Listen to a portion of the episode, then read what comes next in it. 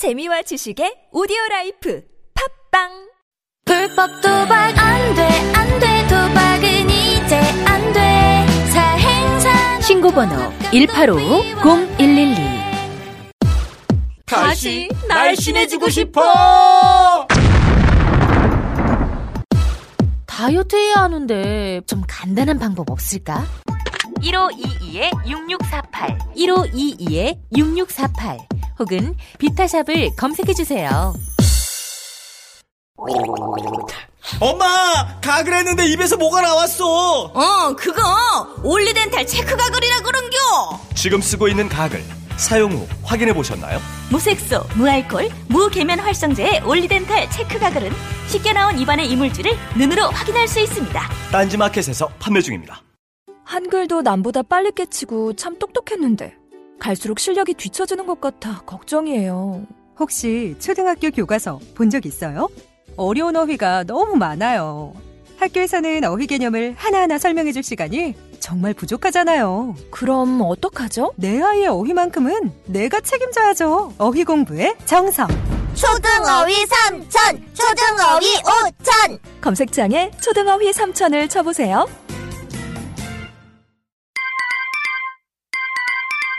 자려고 누웠는데 저스툰 지루한 지하철에 저스툰 자려고 누웠는데 지루한 지하철에 클래스가 타는 재미 저스툰 클래스가 타는 재미 저스툰. 웹툰 웹소설은 저스툰. 클래스가 타는 재미 저스툰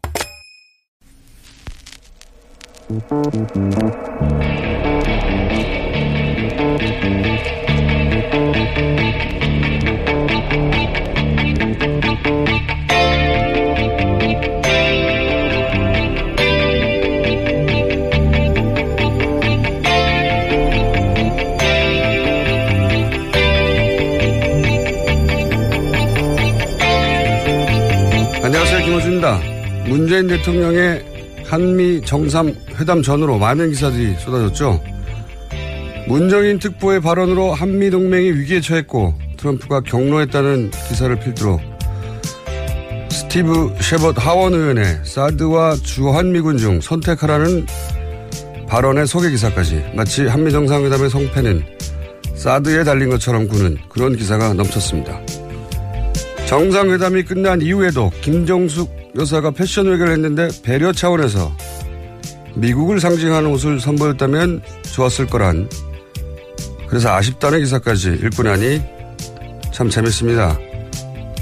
문정인 특보가 했던 말은 정상회담의 정신과 결과에 고스란히 담겼고 스티브 샤벗은 문 대통령과의 상하원 지도자 간담회 참석도 못하는 의원이었으며 미국을 상징하는 옷을 선보였다는 선보였으면 좋았을 거라는 주문에 이르면 우습습니다.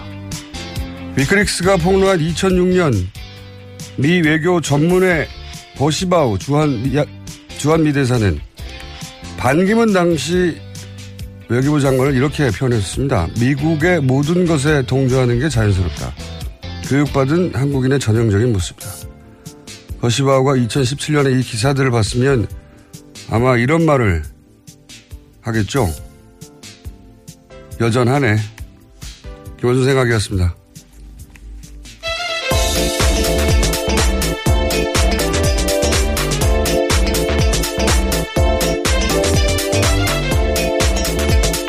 시사인의 김은지입니다.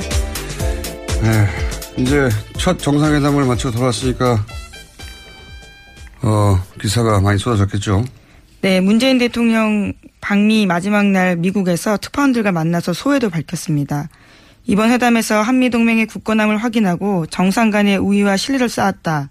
이렇게 평가했습니다.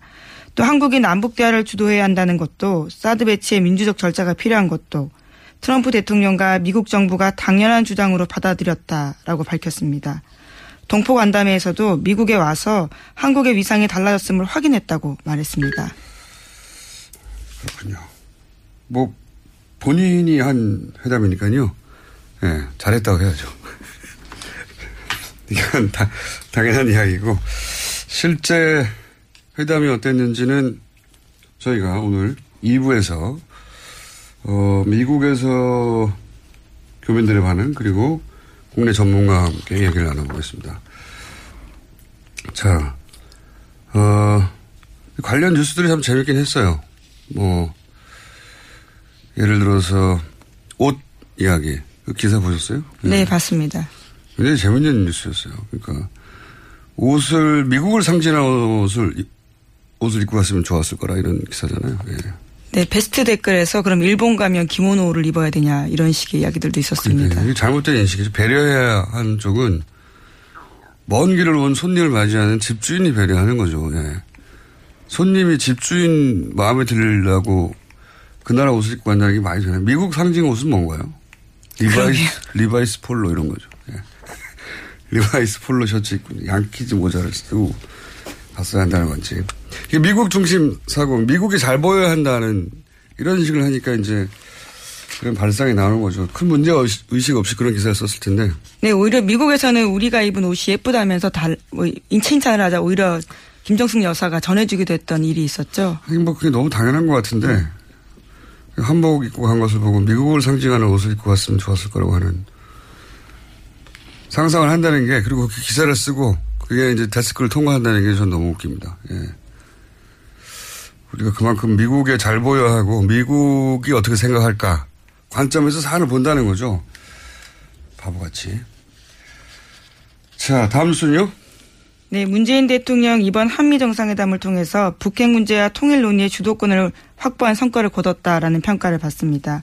하지만 한미 FTA 재협상과 방위비 분담금 문제가 공론화된 것이 과제로 남게 되었다라는 평가도 있습니다. 이건 이제 트럼프 대통령이 사실은 본인의 대선 어, 과정 중에 끊임없이 반복해서 제기했던 문제죠, 이게. 예. 그래서 또 한 번 언급을, 사실은 합의문에는 없는데, 공동성명.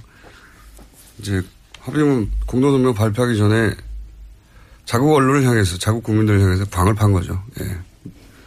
그렇다고 저는 보여지는데, 어, 이게 합의가 되지 않은 상황이었다는 거는 이제 같이, 같이 갔던 김경수 의원이 behind story로 어, SNS에 페이스북에 올리면서 드러나게 됐죠. 예. 네, 한미 공동 성명 발표가 7시간 지연됐는데 그 당시의 이야기를 자신의 페이스북에다가 썼습니다. 7시간이 7년 같았다라는 건데요. 한미 공동 성명은 대통령 스스로 높게 평가할 정도로 심려를 기울인 작품이고 그 과정에서 해프닝도 있었다라고 이야기했습니다. 문재인 대통령은 공동 성명이 발표된다는 걸 전제로 언론 발표문 작성했는데 그렇기 때문에 공동 성명에는 우리 요구가 충분히 담겨 있기 때문에 언론 발표문에는 원론적인 언급만 했다고 밝혔습니다. 반면에 트럼프 대통령은 공동 성명에 담겨 있지 않은 한미 FTA 재협상을 포함한 여러 가지 문제들을 구체적으로 언급했는데 언론이 언론 발표문만 기사로 써내고 있어서 공동 성명 발표가 늦어진 거에 대해서 애가 탔다라는 이야기를 했습니다. 그렇군요. 7시간. 그 사이에 이제 트럼프 대통령이 FTA 얘기를 하고 그랬던 거죠. 근데 이제 발언 내용도 사실은 전혀 사실관계가 맞지 않았어요. 예, 트럼프, 트럼프 대통령이 뭐라고 그랬냐면은, 어, 만료됐다고 말을 했죠. FTA가. 네, 뭐 재협상을 이제 시작해야 된다고 시기가 네. 끝났다라는 식이었는데요. 예. 만료됐고, 그게 벌써 2주 전에 만료됐고, FTA는 만료되는 게 아닙니다. 뭐 일종의 가짜 뉴스죠. 네, 본인 입으로 말했는데 만료됐고 재협상도 시작됐고 둘 다 사실관계가 틀린 이야기고 그리고 FTA 발언한 것에 대해서 어 우리나라에서는 우리 언론들은 이제 뭐 한미 동맹을 굳건해야 한 대가로 예, FTA를 내줬다 이런 식으로 어 이 한 그 정상회담의 성과가 이제 그 성과도 있고 어, 숙제도 있고 이렇게 마치 냉정한 듯이 그렇게 말하는 것이 객관적인 듯이 말하나 실제 미국 언론들은 이 FTA 발언에 대해서 비판이 많아요. 네. 네, 뉴욕타임스가 현지 시각으로 1일에 이런 보도를 했는데요. 중국으로부터 사드와 관련된 집중 보급을 당하고 있는 한국은 트럼프의 무역 강경책에 놀라고 있다라고 했습니다. 또 미국의 대한 무역 적자가 지난해 270억 달러에 달했지만 2011년 그러니까 한미 FTA 발효 전에는 그 두 배가 넘었다라고 지적했습니다. LA 타임스도 비슷한 보도를 했는데요. 한미 FTA 재협상은 북핵 문제로 민감한 시기에 동맹국을 도발하는 것으로 비칠 수 있다라고 비판했습니다. 로이터 통신 또한 무역 불균형 문제를 매우 거칠게 트럼프 대통령이 제기했고 이러한 공개적인 불만 토론은 현명하지 못하다라고 평가했습니다. 어, 이게 사실은 뭐 이런 얘기죠. 그 사드로 미국이 전략적 이득을 얻었으면 사드 때문에 중국의 경제 보복을 당하는 한국이 그러면 안 된다. 한국이 그러면 화가 나거나 아니면 이거 결례라고 생각하거나 어, 뭐 그렇게 생각하지 않겠냐. 이런 말을 우리 언론이 해야 되는 거예요.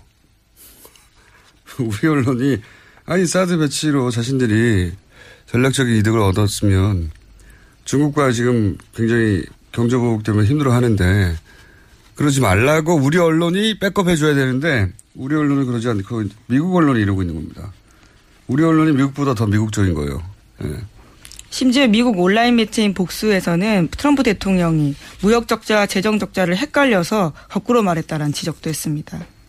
그런 얘기 했죠. 예. 지금 어, 무역 적자 때문에 우리가 20조 달러의 적자가 생긴다고. 근데 이게 20조 달러는 재정 적자고 무역 적자는 5천 5천억 달러밖에 안 되거든요. 예. 그래서 이 매체 복수는 아마도 어 CNBC인가요? 거기서 나온 보도를 받아 쓴 걸 거예요. 거기서 그 휴밀리에이팅 아주 창피한 실수를 한국 대통령 앞에서 우리 대통령이 했다 이런 식으로 보도를 했죠. 무역 적자와 재정 적자도 구분 못하는 그러니까 FTA가 끝났다는 말도 사실관계가 틀린 얘기지만 2주 전에 만료됐다고. 그러면서 예를 든 것도 어, 사실관계가 전혀 다른 거라 미국 내에서 하여튼 비판받는 얘기입니다. 그럼에도 불구하고 어쨌든 FTA 얘기를 하긴 하겠죠. 네. 자, 어, 이 이야기는 저희가 잠시 후에 전문가들 모시고 나눠보기로 하겠고 다음 뉴스는 뭡니까? 네, 국민의당 소식입니다. 국민의당 진상조사단이 어제 안철수 전 대표 대면 조사했습니다. 안철수 전 대표는 문준용 씨 의혹 관련 폭로가 있다는 것만 알았고 증거 조작은 전혀 몰랐다라고 밝혔습니다. 또 당시 매일 뚜벅이 유세 중이어서 보고받거나 지시할 겨를도 없었다라고 해명했다고 합니다. 국민의당은 이유미 씨의 단독 범행으로 잠정 결론 내렸다라고 전해지는데요. 박주성 국민의당 비상대책위원장은 가짜 제보 사건으로 국민도 속았고 국민의당도 속았다라고 말했습니다. 많이 듣던 표현이네요. 네. 네, 익숙한 말이죠. 저는 뭐 안철수 전 대표가 몰랐을 거라고 생각합니다. 사전에 조작을 알고도 발표하게 하기에는 너무 위험하죠. 예. 그런데 이제 이 말을 하면서 보도에 따르면 그, 어, 답답하다 그게 도움이 되겠느냐. 당시 그랬다는 거 아닙니까? 이, 이 녹취록, 어, 관련한 기자회견. 그러니까 이제 선거가 네거티브로 흐르는 걸 탐탁치 않아 했다, 반대했다. 어, 이런 보도가 있었는데 그게 이제 보도로만 전해졌기 때문에 실제 안철수 전 대표 그런 말을 했는지 아닌지는 모르겠으나 여하간 뭐 그 측에서 그런 말이 나왔기 때문에 그런 보도가 이루어졌겠죠. 근데 저는 사실 이내 이 말은 믿기지가 않습니다. 이게 후보 후보 중심으로 치러진 선거였거든요. 뭐 정당이 탄생한 지 얼마 안 돼서 조직이 아니라 서울 남 서, 선거를 나흘 남기고 이제 결정적 녹취록 그 선거 내내 그 소위 공격하던 포인트인데 그게 이제 녹취록까지 나와서 기자회견을 해요. 그런데 후보가 그렇게 답답해하고 도움이 안 된다고 토론을 하는데 사실상 반대했다고 생각 반대했다는 건데 박지원 당시 대표는 그걸 기자회견 전에 알지도 못했고 그러면은 고 사인을 낸 거는 그걸 검증한 공명선거 지원단 단장이 이제 이용주 의원인데 초선이에요. 부단장은 의원도 아니고. 그러니까 당 대표는 모르고 후보는 도움이 안 된다고 반대한 걸 이게 강행이 그렇게 됐다는 건가요? 네, 저는 그게 납, 그 부분 납득이 안 됩니다. 누군가 고 했다는 거잖아요. 네, 그래서 검찰이 오늘 윗선 조사 시작합니다. 그 후보는 나는 싫다고 하고 당 대표는 모르는데 그러니까 결, 결제받을 곳이 없는데 고 했다는 건 이거는 전 납득이 안 갑니다. 자, 하지만 이렇게 말하지 않을 수 없죠. 예. 다음 뉴스는요? 네, 이준서 전 국민의당 최고위원이 오늘 오전 10시에 피해자 신분으로 검찰에 소환됩니다. 이전 최고위원은 앞서 구속된 이유미 씨의 진술을 통해서 윗선으로 지목되었습니다. 또 검찰은 김인원 전 공명선거 추진단 부단장과 김성호 전 부단장도 오늘 오후에 소환합니다. 이은미 씨가 이제 또 다시 이유미 씨가 보도에 따르면은 어 안철수 전 대표에게 두렵다, 뭐 죽고 싶다, 뭐 도와달라는 얘기죠. 이런 문자를 보냈는데 당시 문자를 받은 안철수 전 대표가 무슨 의미인지 몰라서 답을 하지 않았다 확인을 했지만 이런 말을 또 역시 보도가 된 건데 예. 본인이 이제 뭐 마이크 앞에서 직접 한 말이 아니어서 보도된 걸로만 이런 말을 했다면 저는 이것도 좀 납득이 안 가는 게 이미 이제 토크 콘서트 때부터 알던 사람이 죽겠다고 하는데 무슨 말인지 몰라서 답을 안 하나요? 이럴 때는 물어보죠. 왜? 냐고. 그렇지 않습니까? 그렇죠. 아무래도요. 예. 답을 안 했다는 건 이때 답을 하면 안 된다는 걸 알았다고 받아들여야지 무슨 말인지 몰라서 답을 안 했다는 건 좀 납득이 좀 안 갑니다. 죽겠다는데 어디 놀러 가자는 것도 아니고 예. 이상한 일입니다. 예. 자 다음 뉴스는요. 네. 박근혜 최순실 씨 재판 관련된 내용입니다. 삼성 쪽은 특검이 주장하는 말 교환 계약 의혹과 관련해서 이것을 반박하는 증거를 재판부에 제출하고 의견을 제시했습니다. 삼성 변호인단은 지난 30일에 말 비타나 V와 라우싱 등 마필 매매 계약 해지 확인서를 공개했습니다. 최순실 씨 쪽에다가 단 한 번도 말 소유권 넘겨준 적 없다라는 증거라는 겁니다. 이게 이제 말 세탁 관련해서 반박 증거라는 거예요. 간단하게 말하면은 어, 소유권이 최순실에게 넘어갔으므로 비밀 계약서 드러난 비밀 계약서상 이것은 뇌물이다 이렇게 특검이 얘기를 한단 말이죠. 거기에 대해서 어, 삼성이 한 일이 뭐냐 이게 이제 이 기사를 보면 대체 뭘 말하는지 잘 몰라요. 간단하게 요약하면 이겁니다. 자기들이 그때 팔았던 매매 계약을 해지해서 돌려받았으니까 이걸 봐라. 원래 내 거니까 돌려받았지 않겠냐. 이런 말이거든요. 저는 이런 희한한 논리는 처음 들어봤어, 처음 들어봐요. 매매 계약 해지란 용어도 처음 들어봅니다. 매매를 했으면 다시 구입을 하는 거죠. 구입 계약이 있는 거죠. 매매 계약서에 뭐 예를 들어서 1년 있다가 무슨 사고가 생기면 해지한다 이런 게 있습니까? 매매했는데 그 매매는 말이 다른 다른 데 팔리면 어떡합니까 그러면 그렇잖아요. 매매 계약 해지란 용어도 말이 안 돼요.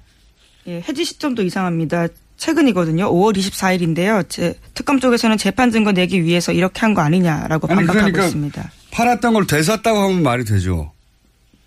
매매를 했는데 해지를 하면 되돌려 받는다. 이게 말이 안 되잖아요. 매매를 했으면 그 말이 거기 없을 수도 있어요. 그렇지 않습니까? 자기 마음대로 할 수 있는 거죠. 사, 샀으니까 그쪽 산 쪽에서는 매매 계약 해지란 단어는 매매를 계약 계약하는 체결 당시에 완전히 도장 찍기 전에 혹은 도장 찍은 직후에 무슨 사안을 가지고 해지하거나 말거나 하는 거죠. 이 말 팔고 난 지 1년 있다가 해지가 어딨어요. 용어도 말이 안 되고요. 이걸 돌려받았다는 게 자기 소유권을 인정받는 게 아니죠. 소유권이 넘어갔다가 샀다고 할 수는 있죠. 재구매. 그러니까 그 사이에 무슨 일이 있었는지를 입증하는 증거가 아니에요. 당연히.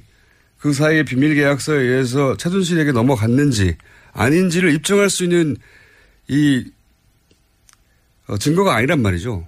근데 이, 이 해지 계약서로 말이 되돌아왔으니까 원래부터 내 거다라고 지금 주장하고 있는 겁니다. 정말 희한한 주장이에요, 이게. 왜 희한하다고 언론이 보도를 안 하나 몰라요. 진짜 희한하지 않습니까? 내가 물건을 팔았어요, 중고시장에. 근데 그거를 해지, 해지하고 1년 있다가 다시 되돌려받았으면 이게 원래 내 거였다는 주장 근거가 됩니까? 안 되잖아요. 중간에 무슨 일이 있었는지 입증할 수가 없어요. 그거 가지고는. 되산거죠, 되산거. 그렇게 생각해야 하는데, 이게 정말 이상한 주장이라는 보도가 없어요. 저는 너무 이상한 주장이라고 봅니다, 이게. 예. 설사 매매 이 계약서에 애초에 1년 있다가 원하면 되돌려 받는다라고 하는 조항이 있다 하더라도 그 사이에 있었던 일을 입증할 수는 없잖아요. 네, 그렇죠. 그 사이에 실제로 정유라 씨가 또 그 말을 탔고요. 네. 그리고 이제 봐라 공식적으로 말값을 안 줬지라고 할 수 있어요. 말 세탁이 이루어졌기 때문이지 그러니까 않습니까? 이제 말 네. 파는 예.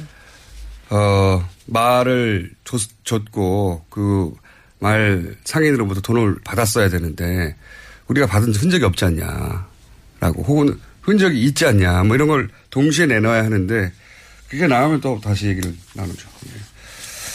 자, 하나 정도 더 언급할 수 있을 것 같습니다. 네, 박근혜 전 대통령이 검찰 조사에서 한 말을 채널A가 보도했습니다. 박 전 대통령이 안종범 전 수석 안종범 전 수석은 그렇게 길을 쓰고 재단을 만드는 게 충성이라고 생각했는지 모르겠다면서 안 전 수석에게 책임을 떠넘겼다라고 합니다. 그러니까 재단을 안전모 수석이 충성하느라고 만들었다는 얘기죠, 이게. 예, 길을 쓰고 재단을 만들려고 했다라는 겁니다. 길을 쓰고. 그러니까 재판하는데 이 재단을 누가 수도로 만들었냐 했더니 박근혜 전 대통령이 이건 안정보 수석이 길을 쓰고 만들려고 했고 예, 검찰에서요. 아직 네. 재판에서는 그런 아, 진술을 한 건. 아니고요. 그런 재판 내용이 일부 나오거든요. 네. 아니, 그 검찰 진술 내용이. 막 길을 쓰고 안정보 수석이 하려고 했다는 거잖아요. 예. 음, 그게 충성이라고 생각했는지 모르겠다라는 말도 덧붙였습니다. 믿겨질 거라고 생각했을까요? 우선은 안종범 전 수석이 반박하겠죠. 안정호 수석이 그럼 대통령이었네요. 대통령이 야 왜 그래? 그랬더니 네가 길을 쓰고 만들어야 돼. 어. 아이 정말 이게 보통 이제 이 정도 일이 벌어지면 밑에 사람이 뭐라 뭐라 해도 그건 내 책임이라고 하는 이제 리더로서의 워딩으로 예, 이해를 구하는데 예. 이런 것도 안정호 수석이 충성하느라고 했다는 거 아닙니까? 왜 그랬는지 모르겠다고 길을 쓰고 만들려고 했다고 재단을 참 이상했다고. 오늘 여기까지 해야 되겠습니다. 지금까지 시사인의 김은지였습니다. 감사합니다. 모닝똥? 제겐 사치였죠. 내가 토끼인지 토끼똥이 나인지 내가 변을 본 것인지 변을 당한 것인지 나는 바나나이고 싶다. 간혹 구렁이이고도 싶다. 미궁 대장사랑! 빅똥의 추억 미궁 대장사랑이 찾아드립니다. 혈중 콜레스테롤 개선과 배변 활동에 도움을 주는 건강기능식품입니다. 검색창에 미궁 대장사랑 미궁 장사랑 이름 바꿨어요. 프로바이오틱스 12종 추가. 미궁 대장사랑. 골반 잡자 바로 잡자 바디로직 허리 통증 바로 잡자 바디로직. 2017년 cool summer. 바디로직 라이트 출시. 통기성이 좋아 땀 걱정 없이 한여름에도 쾌적하게. 입은 듯 안 입은 듯 가벼움의 신축성은 그대로. 자세가 좋아지는 골반 교정 타이즈 바디로직. 검색창에. 골반 교정 바디로직. 라이트. 아무도 묻지도 따지지도 않고 가입하셨다고요? 보험은 너무 어려워요. 걱정 마십시오. 마이보험 체크가 도와드립니다. 1800-7917 마이보험 체크로 지금 전화 주세요. 1800-7917 이미 가입한 보험이나 신규 보험도 가장 좋은 조건을 체크해서 찾아드립니다. 인터넷 한글 주소 마이보험.com 또는 카카오톡에서 아이디 검색 마이보험을 친구 추가하여 상담하실 수 있습니다.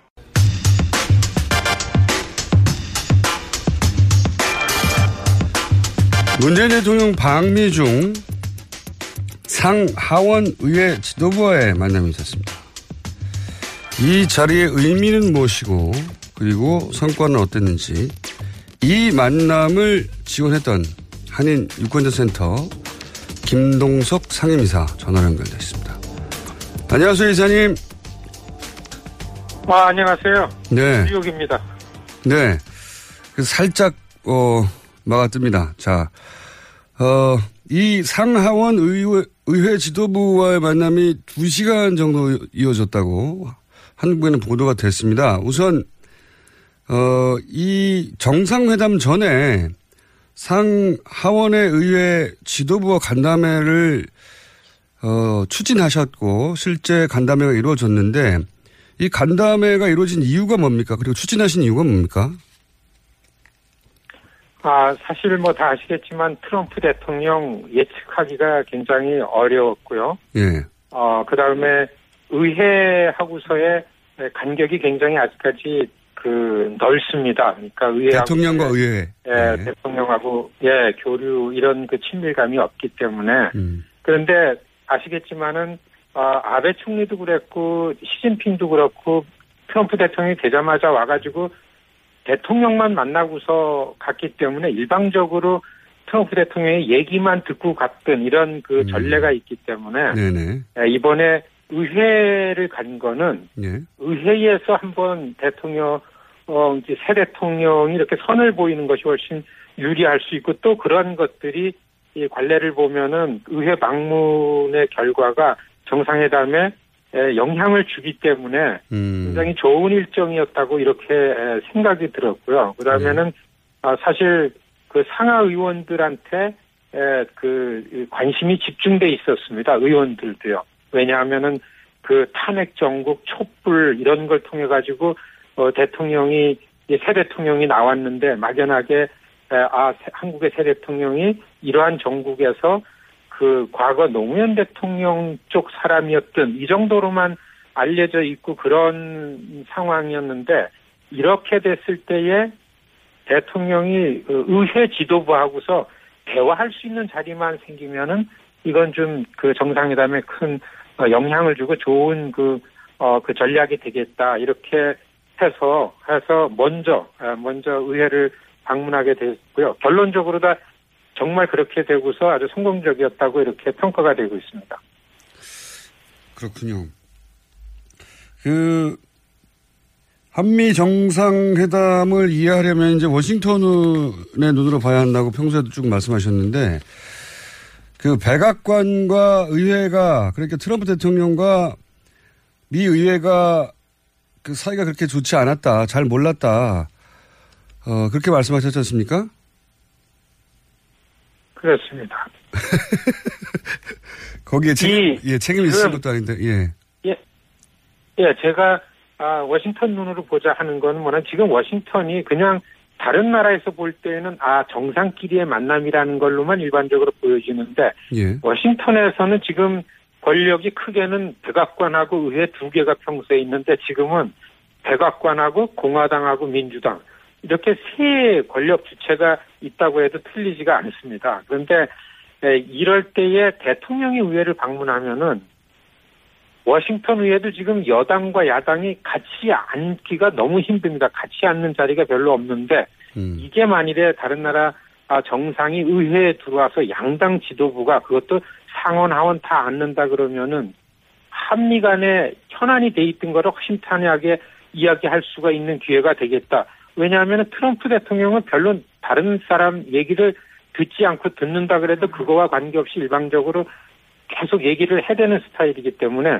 의회에 들어가서 현안을 놓고서 미국의 지도부들하고 얘기하는 자체가 의회는 굉장히 안정적이고 또 상식적인 대화가 다 되는 거기 때문에 그렇기 때문에 이번에 그런 전략이 잘 맞아떨어진 것 같아요. 그 어, 상원 하원 지도부가 전원이 다 동원이 돼서 저희는 사실 그 새 대통령이 됐기 때문에 상하 양원 합동회의 연설을 추진했었습니다.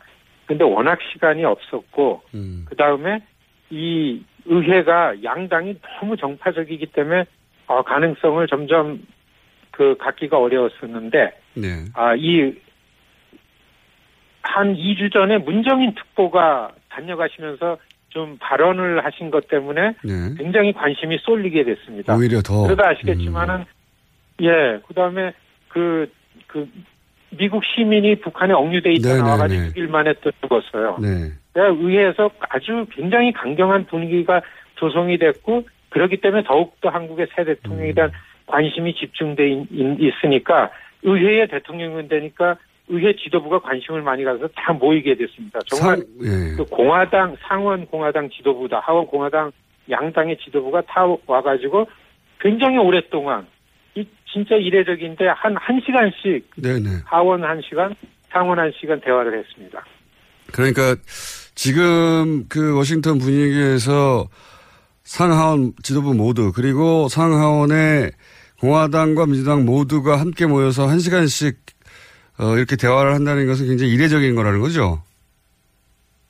그렇습니다. 그, 그, 그리고 대통령한테 질문이 한 20여 개 이상이 쏟아진 질문을 굉장히 차분하게 다 받아내고 그 결과가, 아, 그 특별히 하원 의장이 그 문재인 대통령하고 간담회 끝난 다음에 상원도 다 끝난 다음에 그 내용을 종합해서 그 성명을 그 낼 정도였었습니다. 아 안심해도 되고 우리가 갖고 있던 그런 생각이 아니고 이 새 대통령하고 한미 관계가 탄탄하다는 거를 이런 것들을 우리가 확인할 수 있었다라는 내용이 이제 그 이튿날 예정된 정상회담 쪽에 이렇게 전달이 된 거죠. 그렇군요. 그렇기 때문에 네. 네. 이사님은 이제 바- 의회 방문이 성공적이라고 보시는 건데 그러면 어떤 걸 물었고 어떻게 답했길래 성공적이라고 보시는 겁니까? 어, 그 정상회담 준비하는 과정에서는 어떻게 해서든지 사드 문제는 현안으로 얘기하지 않기로 이미 준비가 돼 있었었습니다. 네. 그런데 그럼에도 불구하고 북한 문제가 갑자기 굉장히 긴장되게 올라오는 바람에 의회 내에서는 또 워싱턴 그 전문가들 속에서는 그럴수록 사드가 빨리 이 그 배치가 되고 이래야 되는데 한국 정부의 반응이 좀 탐탁치 않다 만 이런 분위기가 있었었는데 역시 이 저 시작하자마자 아 그 제일 먼저 그 어, 그 질문한 사람이 하원 군사위원장이 네. 대통령에게 사드 관련한 의견을 질문을 했습니다. 그리고 그, 그, 폴 라이언 의장도 그 문제를 짚었고요. 어, 그 다음에 상원의 린지 그레이엄이라는 의원도 그, 그 사드 관련한 세- 그, 그 짚었습니다. 네. 그런데 문재인 대통령 의 답변이, 답변이 이 국민들을 납득하는 거는 민주주의 방식인데 촛불도 민주주의, 미국식 민주주의에 의해서 촛불 국민이 직접 참여해가지고 대통령이 된 난데 이런 절차적인 면이 분명히 있다라는 걸 알고 사드가 합의된 사항인데 번복할지도 모른다는 의구심은 갖고 있지 않아도 된다. 이런 질문에 오히려 그 맥손베리가 맥손베리라는 하원 군사위원장입니다. 네네. 이분 별로 이런 데 안 나오는 분인데 음. 그거를 알고서 그렇게 입장을 가져주고 설명이 고맙다라는 그 thank you 그저 커멘트도 할 정도고 그랬고요. 뭐 그다음에 개성공단에 관한 문제도 나왔고 평창 올림픽 음. 이그 북한을 초청했는데 그게 에, 북에다가 좀 좋지 않은 시그널을 주는 거 아니냐? 네. 이런 질문도 나왔고서요. 그다음에 북한이 무기 생산한 게 뭐 어떻게 팔려 나가는 거에 대해서 알고 있느냐, 아, 중국의 역할을 어느까지 생각을 하고 있느냐, 굉장히 그 많은 대화가 잘 되기 때문에 아마 의원 그 의원들이 다 허심탄회하게 대화를 하고 이렇게 가지고 전반적인 게 여기서 많이 한미 관계 특히 새 대통령에 대한 미국 의회에 이렇게 갖고 있던 생각들이 여기서 많이 걸러지는 예, 이런 그 과정이 됐고 그렇기 때문에 저는 어 좀 이 의회 방문이 참 잘 된 거다 이렇게 보, 보여졌습니다. 보게 됐습니다. 그렇군요. 그, 폴 라이언이면 하원 의장이지 않습니까? 그렇습니다. 네.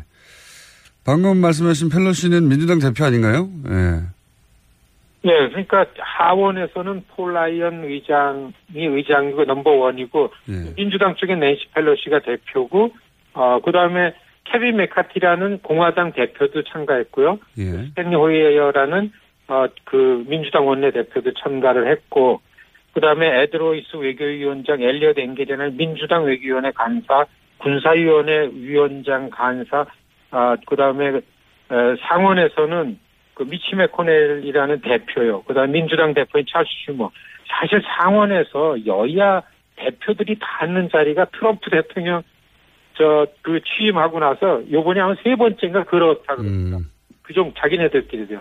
그런데도 불구하고서 이게 북한 위협 그리고 어, 그거에 관련한 이슈이기 때문에 에, 한국의 대통령 왔으면 모이자 했는데 이게 상하 그 여야가 다 한 자리에 모였기 때문에 굉장히 좋은 기회고 아시겠지만은 미국에 있는 우리 이 한인들은 한미 관계가 안정되고 이렇게 좀 평안해야 좋은데 그런 부분이 굉장히 긴장이 되고 어 그 이 우려가 막 됐었는데 대통령 한번 여기 다녀가고서 앞으로 저희 그 의회 관련해서 활동을 하고 있는데 제가 한 2주 동안 의회에서 이 새 대통령을 환영해달라, 환영 결의안을 내달라 이런 캠페인 한 2주 동안 했었습니다. 네네. 이게 좀 힘들었는데 예, 힘들었는데 저는 그 어, 어, 그 목요일 오전에 목요일 오전에 에, 대통령 의회 방문으로 힘든 거 그냥 다저그 그 잊어버렸습니다.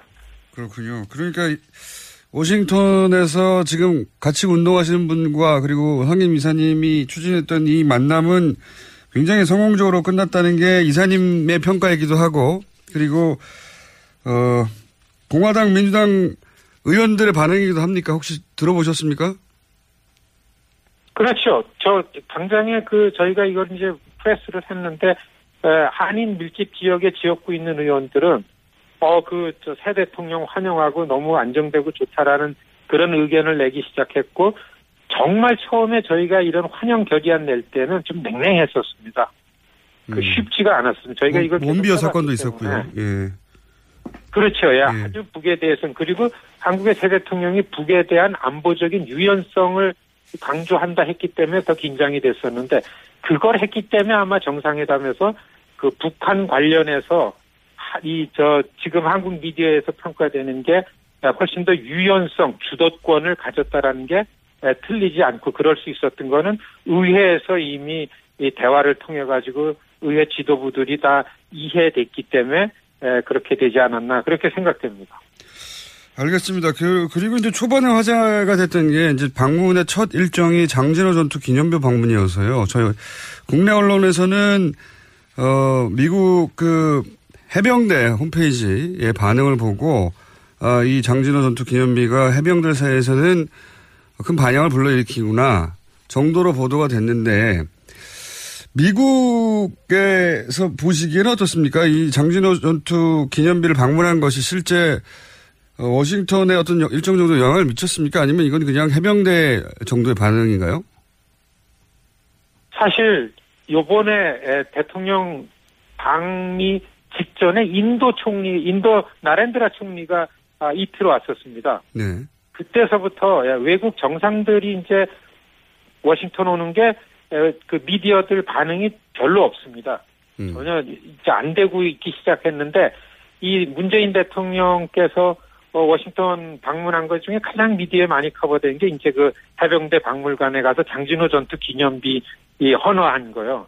거기에서 어, 대통령께서 그렇게 피난민, 예, 미군이 구해준 미 해병대가 구해준 피난민 인의 아들이 지금 대통령이 돼서 왔다. 내가 그런 사람이다. 이런 발언을 하지 않았습니까? 그 저희는 사실 그 내용이 나오자마자 그거를 을 써가지고서 의원들한테 그 다음 날 의회 방문이 있기 때문에 의원 보좌관들한테 다 보냈습니다. 이제 우리 캠페인 그런데 그 그게 얘기거리가 되고 많이 보도가 되고 사실 아시겠지만 그런 부분들이 굉장히 그 주목을 받고 인기입니다. 아 그래서 그 저 이 마침 우리 지역구에 있는 하원 아주 저 거물급인데 저희한테 이메일 보내는데 이런 스토리가 있었구나라고 하면서 나는 한국의 대통령 새 대통령을 어, 미국이 그 환영을 하고 왜냐하면 이런 발언들을 그 의회 기록물에 남기려 그런 남기려 그런다. 이런 그 대답도 받고 그럴 정도로 그 해병대 기념비 장진호 전투 기념비 방문한 거는 굉장히 잘하고 아주 아주 그 신선하게요. 예, 굉장히 그 말씀을 잘하신 거 아닌가 아, 이렇게 예, 보여집니다. 알겠습니다. 마지막으로 한 가지만 더 질문 드리겠습니다. 이건 이제, 저, 이사님께 듣고 싶은 이야기들은 이제 국내 언론에서는 커버하지 못하는 현지에서의 분위기를 제가 듣고 싶어서 그런 건데 이번 방문이 현지 교민들에게는 이 정상회담이 어떤 의미를 가졌습니까? 이 말씀하신 정, 그런 결과가. 어, 사실 뭐, 저, 미국의 한인 교민들은 어떤 분이 대통령이든 하여튼 미국에 찾아오면은 이게 사실, 어, 시집 온 사람들의 친정 부모가 오는 것 같은 그런 느낌이지 않습니까?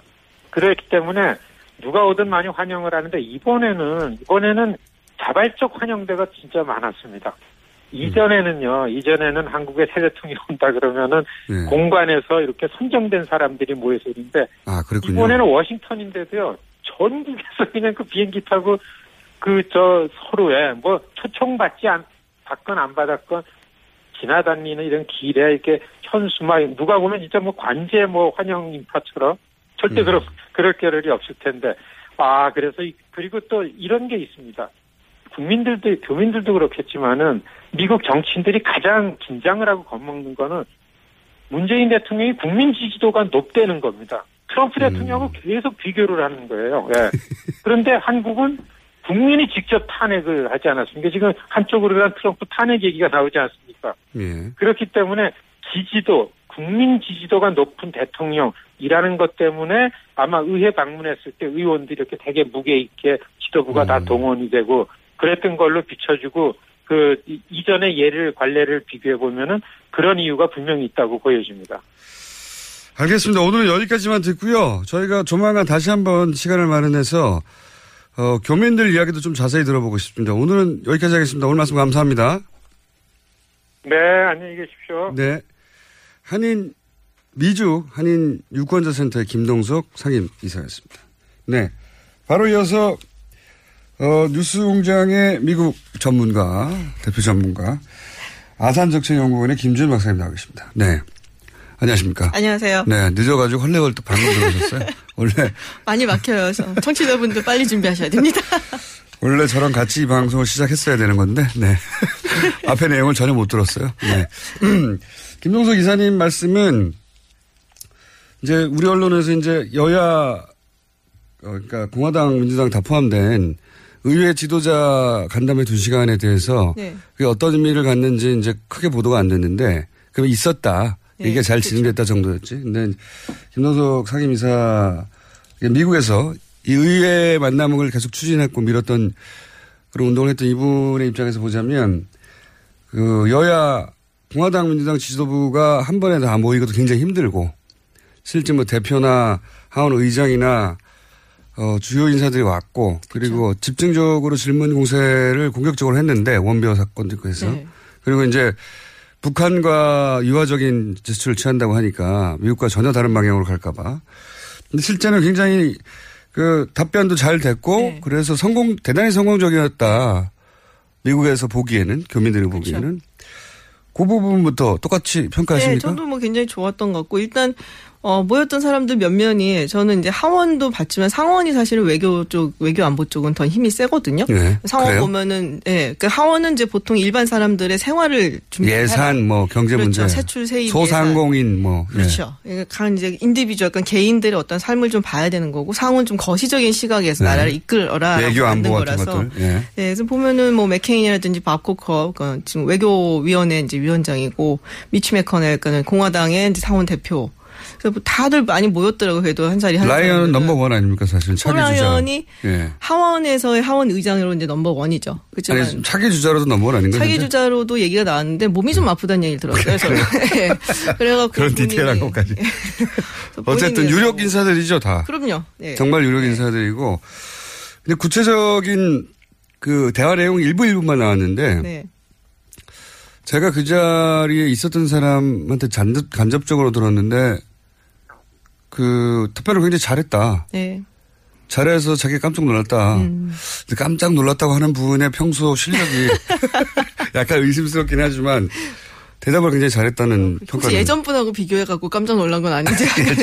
저는 CSIS 그걸 봤었거든요. 그 그, 나중에 그 그러니까 우리가 계속 저희 예. 방송에서 욕했던 어, 뭐 이렇게 마이클 그린 뭐 친일파 이러면서 예, 이게 뭐 이렇게 친밀한, 그니까는 문재인 대통령한테 굉장히 친근한 그 청중은 아닌데 네. CSIS 그 연설을 하고 그다음에 Q&A가 있었어요. 예. 질문하고 응답. 연설을 아주 좋았어요. 저 연설까지는 봤어요. 예, 연설도 좋았고 그다음에 이제 응답 질문 응답하는데 CSIS는 외교 안보 미국 싱크탱크 그렇죠. 워싱턴에서 넘버원이라고 하는 그래서 대통령이 직접 갈 정도의 예. 친일파라고 제가 계속 뭐라고 그 했던 거기 예. 일본에서 돈을 많이 되니까 그렇죠. 거기 예. 이제 그 그거 돈을 많이 받으면. 친일파가 돼요. 아니 뭐 돈 주는데 어쩌겠어요 그러면은. 어쨌든 근데 질의응답을 한 한 네 개 정도 했던 것 같아요. 네. 근데 뭐 답변 굉장히 잘하셨고 그리고 이거는 이제 어 사전에 준비된 거는 분명히 아닌 것 같은 게 몇 번 자꾸 물어보셨어요. 뭐라고요? 잠깐만요. 기다려고 와요. 그리고 아 질문이 사전 준비된 게 네, 아니었다. 통역도 당황해갖고 이제 프로페서 문재인이라는 프로페서 문제이 나갔으니까. 실수를 하기도 했고. 근데 제가 아, 대부분 프로페서가 오는 자리니까 거기가. 예, 근데 아니 문정인 특보하고 이제 헷갈린 아, 거예요. 그렇군요. 예. 예. 그리고 어 그래서 제가 그 예전에 그 박근혜 전 대통령 때의 그 클립을 다시 한번 봤어요. 예. 그래서 그거는 이제 딱 준비된 티가 좀 많이 나더라고요. 그렇죠. 질문을 미리 국- 받아갖고 국내에서도 기자들이 청와대 안에서도 준비된 질문 아니면 안 하는데 거기까지 예. 가가지고서야 뭐. 그렇죠. 그래서 어 글쎄 뭐 응답이 굉장히 좋았어요. 제가 듣기에는. 그리고 굉장히 강력하게 이야기를 했고, 뭐 여러 가지 이제 미국 측에서 특히 이제 CSIS 같은 어, 그런 보수적인 성향을 가진 곳에서 보기에 약간 미전, 미심쩍다. 뭐 이런 부분에 대한 얘기를 굉장히 단호하게 대답을 음. 잘 하셨어요. 본인이 보시기에. 네. 이건 어떻습니까? 제가 이제 장진호, 어, 저는 개인적으로 굉장히 성공적인 출발이고 상징적인 출발인데, 미국의 해병대 홈페이지에서 크게 반응하는 거 위에, 네. 그리고 지금 제가 방금 김동서 상임이사를 통해 들은 이야기로는 미국 측 반응이 좋다, 현지에서. 요 정도 얘기 밖에 나오지 않아서 저는 이 첫 출발이 나머지를 풀어, 부드럽게 풀어가는데 굉장히 중요한 역할을 했다고 생각하거든요. 평가를 그렇죠. 좀 해주세요. 저는 저도 굉장히 인상적이었고 연설이 또 굉장히 좋았잖아요. 그러니까 문재인 대통령의 강점이 그건 것 같아요. 그 조곤조곤 사람을 감동시키는 게 있어요. 미국 그래서- 사람들한테 먹힙니까, 이게? 그럼요. 그 굉장히 진정성. 또 요즘 같은 시대는 얼마나 먹히겠어요. 자기 대통령이랑 좀 이렇게 비교를 해보면. 음.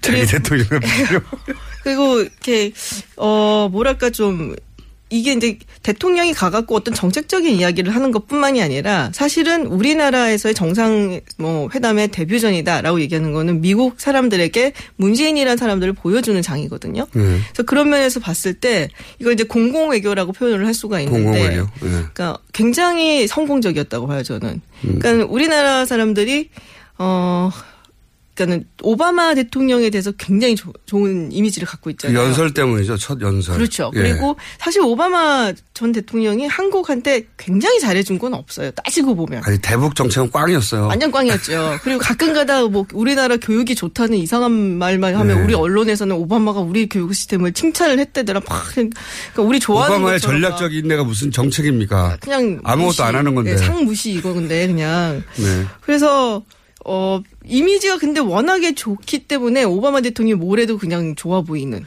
그렇죠. 우리나라로 한정해서 얘기하면 세계적인 인기가 있는 대통령이지만 우리나라 특히 대북 정책에 관해서는 물론 뭐 상대방이 우리 보수 정권이었기 때문에 특히 그 네. 기간 동안 딱히 할 수 있는 것도 많이 없었겠지만 대북 정책은 꽝이었어요. 그럼에도 불구하고 우리가 오- 오바마 대통령 시절에 미국에 대한 어떤 호감도가 굉장히 높았고 오바마 대통령도 굉장히 좋아했고 이게 이제 대통령이 가지는 어떤 공공 외교의 힘이거든요. 음. 그렇죠, 그렇죠. 그런 의미에서 저는 문재인 대통령 이 이번에 정말 성공적인 공공 외교를 했다라고 생각을 해요. 공공 외교 그런 용어도 있군요. 공공 예, 외교. public diplomacy라고 합니다. 영어로. 전문 용어로. 예, 전문 용어로. 이렇게 대중을 상대로 해서 네. 그 이미지를 제고하기 위한 공공 외교. 그렇죠. 국가 그- 이미지도 같이 올라가는 거거든요. 그런 차원에서 볼 때는 굉장히 중, 중요한 행사였다. 네. 트럼프 대통령도 이 공공, 이 장진호 연설에 대해서 언급을 했다고. 예, 굉장히 감동적이었다, 뭐 좋았다, 뭐 누가 봐도 사실 감동적이었죠. 거기서 눈물 짓는 뭐 노병들도 있었고 그 드라마 같이 연출이 사실 이렇게 쫙 됐었잖아요. 그러니까 말이에요. 누가 선, 누가 이거 기획했는지 모르겠는데 선수가 있는 게 틀림없어요. 한번 얘기한 적이 있는데. 자, 그 외에 이번 정상회담의 성과 세 가지 그리고 네. 남은 과제 이런 얘기를 쭉 해야 되는데 1분도 안 남았네요. 그렇기 때문에 원래 2부로 예정돼 있던 시간을 저희가 3부까지 조금 어, 치고 들어가는 걸로 하고 그럼 남은 3부에서는 이 시간 이어가겠습니다. 이어가겠는데 앞으로 나올 얘기는 3대 잘한 점 그리고 요런 요런 점들은 남았다. FTA 얘기도 좀 해야 네. 될것 같고요. 네. 네. 지각을 하셔가지고 시간이 더 늘어났습니다. 사실은. 아 이런 분량 늘리는 방법이 있군요. 네. 자, 저 2부 여기까지 하겠습니다. 어, 3부에서 다시 뵙겠습니다. 뉴스공장 김호준입니다.